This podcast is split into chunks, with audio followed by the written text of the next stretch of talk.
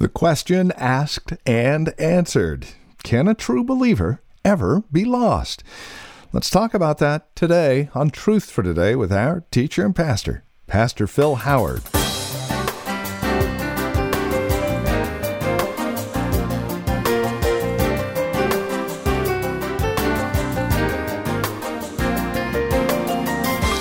Our series has been called Life in the Spirit. and We've been spending a lot of time here in Romans chapter 8.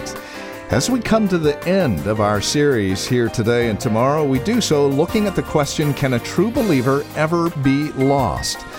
It's a question that has plagued the church for centuries, and there are other questions that come up in light of this question. And those questions will help us answer the main one Can a true believer ever be lost? So join us for today's broadcast of Truth for Today from Valley Bible Church in Hercules. Here's Pastor Phil Howard. Turn to Romans 8, and I want to read the passage we read last week and do the second part of a series that needs to be 14 parts. Pastor Rollins often uh, kids me say, Well, I enjoyed the series this morning. Uh, meaning, uh, could you maybe have said a little less and taken a little bit more time? And so it's good to have him back because he'll bug me as soon as this is over. And glad to have you both back, uh, Ted. And uh, I, I, I, can't understand how pastors can take vacations like this. Let us read uh, Romans 8 28. And we know that in all things God works for the good of those who love him who have been called according to his purpose. For those God foreknew, he also predestined to be conformed to the likeness of his Son, that he might be the firstborn among many brothers. And those he predestined, he also called. Those he called, he also justified. Those he justified, he also glorified. What then shall we say in response to this? If God is for us, who can be against us? He who did not spare his own son, but gave him up for us all, and I think the all is qualified by the people that love God here in the context, how will he not also, along with him, graciously give us all things? Who will bring any charge against those whom God has chosen. It is God who justifies. Who is he that condemns? Christ Jesus, who died, more than that, who was raised to life, is at the right hand of God and is also interceding for us. Who shall separate us from the love of Christ? shall trouble or hardship or persecution or famine or nakedness or danger or sword? As it is written, For your sake we face death all day long. We are considered as sheep to be slaughtered. No, in all these things we are more than conquerors through him who loved us. For I am convinced that neither death nor life neither angels nor demons. And Satan is a fallen angel, by the way, he's included. Neither the present nor the future, nor any powers, neither height nor depth, nor anything else in all creation will be able to separate us from the love of God that is in Christ Jesus our Lord. Now, this is Paul's assurance. This is the word of the Lord. This is pre Calvin, 1500 years. People often ask me, Am I a Calvinist? First, I'm a Christian. Second of all, I'm a biblicist. And if John Calvin saw it, so be it. But I'm not trying to be in any camp. I left a denomination to get out of camps. I want to just be a Bible believer. Whatever the Bible says, you will believe, won't you? The Bible will decide it for you, not different camps. And sometimes we throw around labels because uh, that makes us feel comfortable. It doesn't, labels, thank God for men through history that have discovered and brought to the church great truths, even as a Luther uh, in 1500. He didn't invent the truth, he just brought it out from underneath the rubbish of ceremonialism and church tradition and brought it right to the forefront that the foundation of all of Christianity is how is a man justified before God? And it's not through priests, it's not through cathedrals, it's not through penance, it's not through indulgences, it's not through works, it's by faith a man is justified before God. He didn't invent it, but he rediscovered it. And there's some truths we need to rediscover that we, maybe we never knew. Now, let us consider what he's saying here. First of all, he made five affirmations that all believers, those who love the Lord, were foreknown by God from before time. He entered into an experiential knowledge as to make them his own. And at that same time, he predestined, and he says he predestined them to be like Christ. Don't insert he predestined them to heaven or hell. He predestined his own to be conformed to the Lord Jesus Christ. A beautiful thing that God has orchestrated those things that will get you to be more like his son. Instead of being upset, that's comforting to me that God has orchestrated your life. And then, in the point in time, God effectually called you to Himself. You didn't just hear the sermon with everybody else in the place, but you heard the voice of the shepherd call you, Come, you're mine. It was like Paul on the Damascus Road. All the other soldiers heard noise, they heard sounds, but they never got the message. It was Paul that he was talking to. I heard him on the Damascus Road. The others, it was just so much a cloud, a light, and some noise. For me, it was the voice of God. And then he justified me at the same time that he called me. And then I'm going to be glorified. And this great assurance, he writes it in the past tense. It's already done from a divine viewpoint. My body just has to catch up. Then he asked five questions as we looked at last week. If God's for us, who can be against us? And the idea is if God's for you, he can handle all that would be against you, right? Two, if he didn't spare his son to save you, surely he'll give you all things in the future, everything else you need. Ask the question who can bring a charge against you? The cross was about taking your charges. The cross God put all the charges against his people on Christ, their sin bearer. So charge us, saints, all you want, and many of them are true. God's people have made all kinds of blunders. We're flawed, sinner, needing to be saved kind of people. But what did God do with our sin? He charged them to our sin bearer. So he said, I've taken care of the charges, and I can declare you righteous because I'm giving you the gift of my son's righteousness. Fourthly, who is he that condemns? It will not be Christ who died. It will not be the Christ who mediates for you. It will not be the Christ who advocates for you. It will not be the Christ who intercedes for you. No, it won't come from him. And no one can overcome his ministry. Then he asks, Who can separate us from the love of God. Well, I said last week, and I did not cover it. We just, I'm giving you the notes because I can't cover all of it. And there's some terrible uh, grammar in this one because I didn't edit. I just sent it in, published it. There's some bad sentences, and my English major wife's already gone through it. So just be glad you get anything, okay?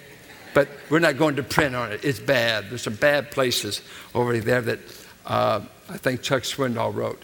And uh, so uh, that I re- said, just by way of review last week, that there's five things that we know that God, the Trinity, the Father, the Son, and the Spirit, are doing for us in salvation.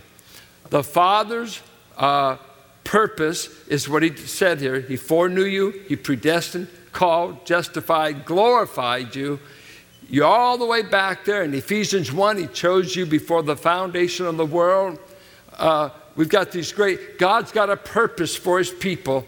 And can anyone be lost that's in that purpose for which He saved you. Two, God's given divine promises to you who are being kept by the power of God, 1 Peter 1 5. Now unto him that's able to keep you from falling, Jude 24. No one is able to snatch you out of my hand. Uh, on and on, these great promises. And then we talk about the power of God. He is able to complete what He has begun in you. You will never catch Him off guard. He's anticipated everything you'll ever do. He already knows what you'll do, and He's made this promise I'll complete it if I begin it. And if God started the work, and he said in Romans 14, My child will stand, my servant will stand, for the Lord is able to make him stand. You're only able to stand because of his power, right? His power. Then God the Son, two things. God the Son will keep you because he paid for you, he bought you, and He has paid for every bad thing, every sin that would keep you out of heaven or would separate you from God. He paid for it. And you have to wrestle with the cross. Did the cross accomplish anything? Did it accomplish anything for those he purchased out of the marketplace? Well, he said, I paid for you, I bought you. You're my people. You're my purchased possession. And I've dealt with every penalty. And then we did not have time to go into it, but the prayers of the Son of God. John 17, he prays, Father, keep them in the world, protect them from the evil one. He's advocating now before God. Every time you sin in the midst of it, he advocates. He's the mediator between God and men. There's only one, Christ the mediator. Hebrews is writing to the Jewish people saying, Aaronic priesthood passed away. All that priesthood was doomed to die. And all the men who served in it were weak, just like the people. But we have a priest who can never die, the high priest of God who intercedes for God's people to the point of completing them. Powerful, powerful truths. And then what we did not have time to look at, and I just do it by review, is the present ministry of the Spirit in the believer.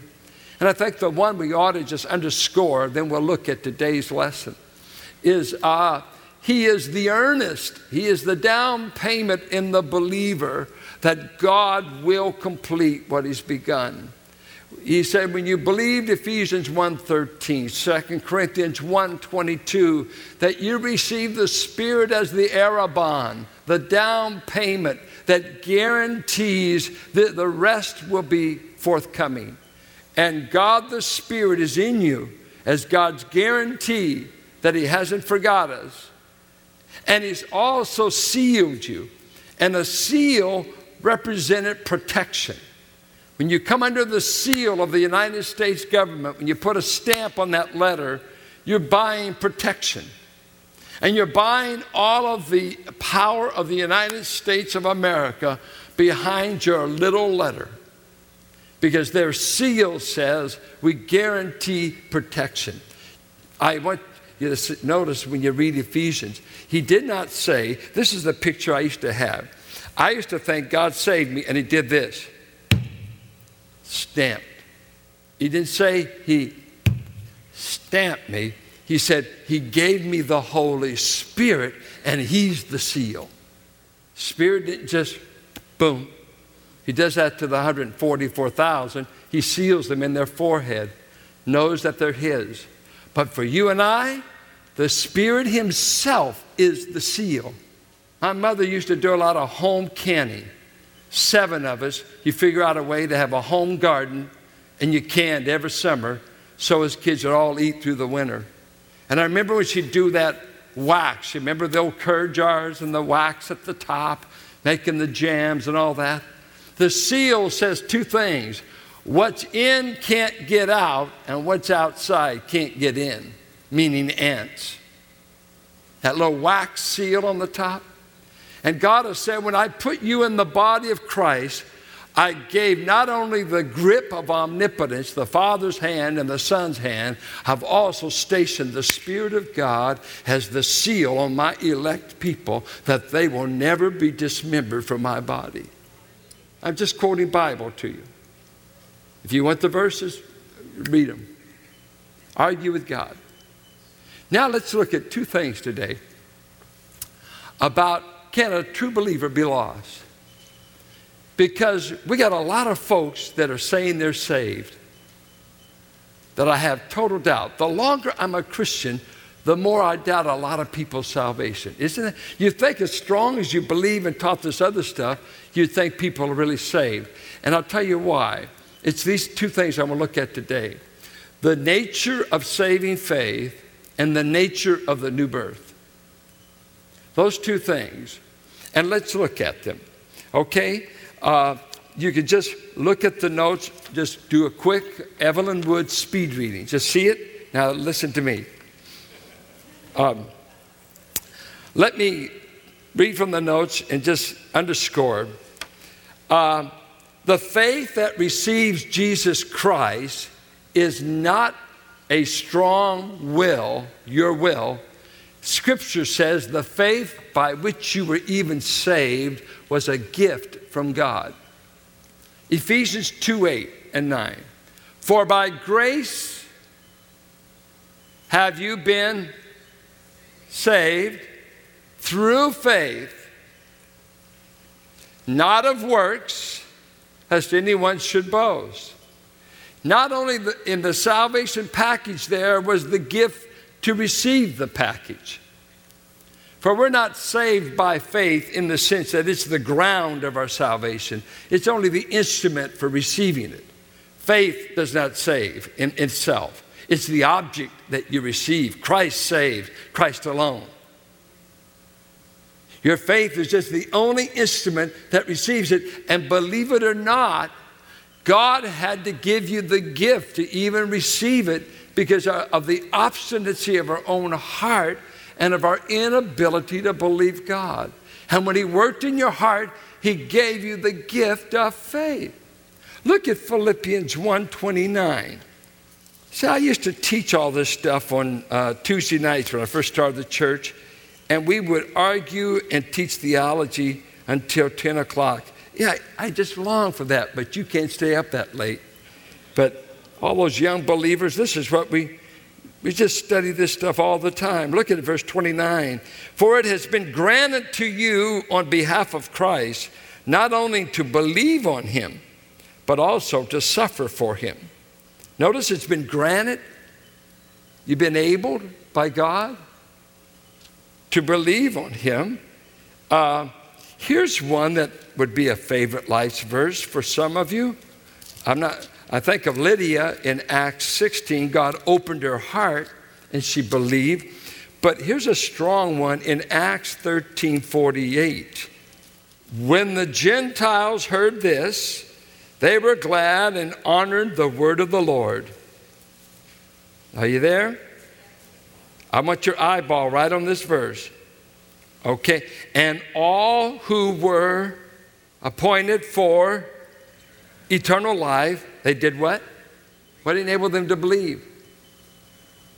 God had to give them the gift of faith eventually.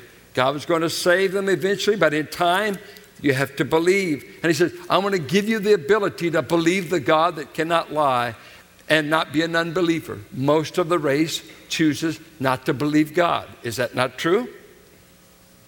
Absolutely. Most of the race choose not to believe God. But God says, I'll enable you to believe. Now, when we talk about saving faith, uh, theologians uh, have three parts of saving faith, and they use Latin words to describe it. And it was, uh, they went to the word assent, knowledge, they just called it nosa, essentia, and then fiducia. But it really comes out saving faith is comprised of knowledge. You have to know something. You got to know about God, the Savior, so they won't be saved without knowledge. And then when you hear that, the second step is assent. I, I say, I believe that's true. I believe that's true. Now that scares me because uh, I've never had a time in my life when I didn't believe Jesus Christ was the Son of God, that He died, that He rose again, that He was coming again. I've never not believed that from the time I could remember, from the time I could know. But I wasn't saved. I had the facts. I assented that they were true. I didn't think my folks and the people I was growing up with were lying to me. So I assented to the facts. But I had not committed myself and trusted the person of Jesus Christ for myself.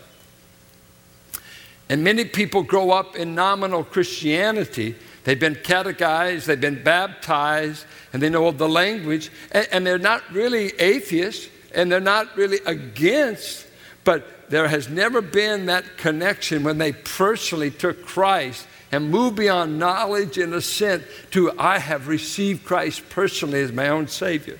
And you hear it a lot of times this way. You'll ask people, uh, How long have you been a Christian? I get this all the time. All my life. Do you ever hear that? Well, I, I've always been a Christian. You have. There's no such persons.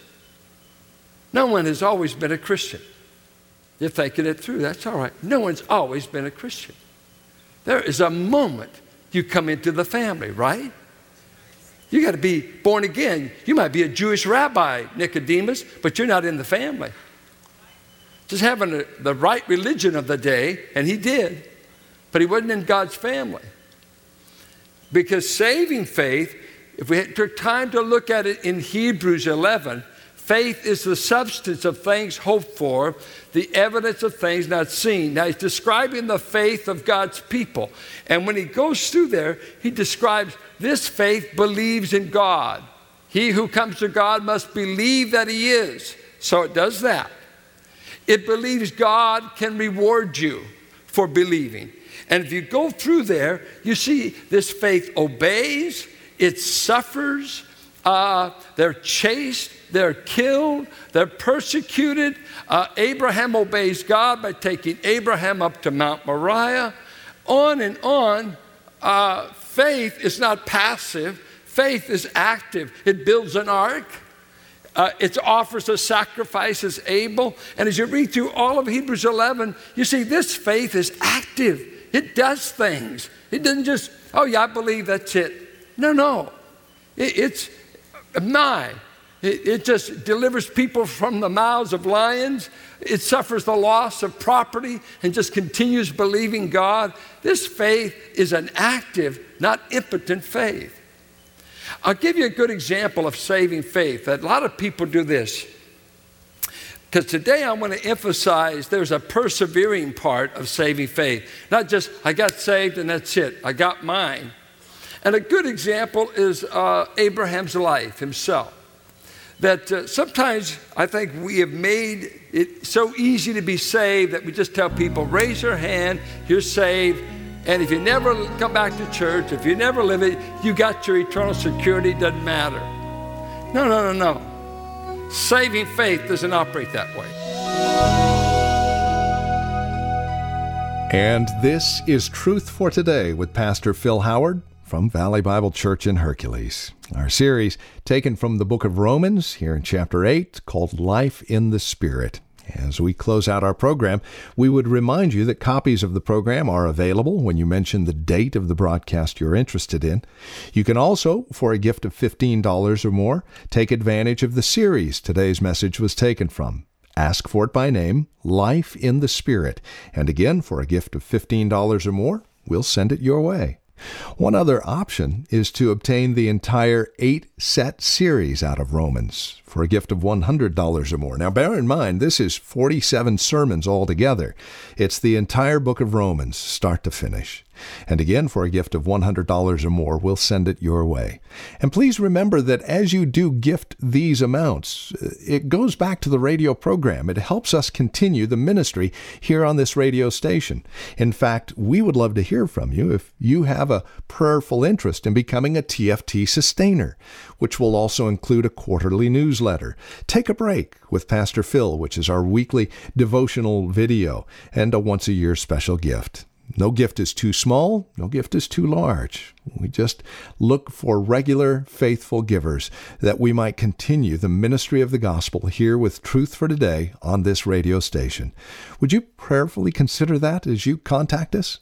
Here's how to reach us 855 833 9864. That's our phone number. Again, toll free 855 833 9864. If you'd rather write to us, the address is 1511 M Sycamore Avenue, Suite 278, Hercules, California. The zip code is 94547.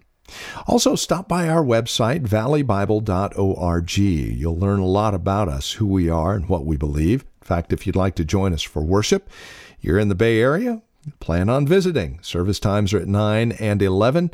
Directions and more information again at valleybible.org. You can also find us on Facebook. All you need to do is get to the Google search in Facebook and look for Truth for Today Radio. And there we are. Please like the page and keep up to date with all that's happening here at Truth for Today. And then come back and join us next time for another broadcast of Truth for Today with Pastor Phil Howard.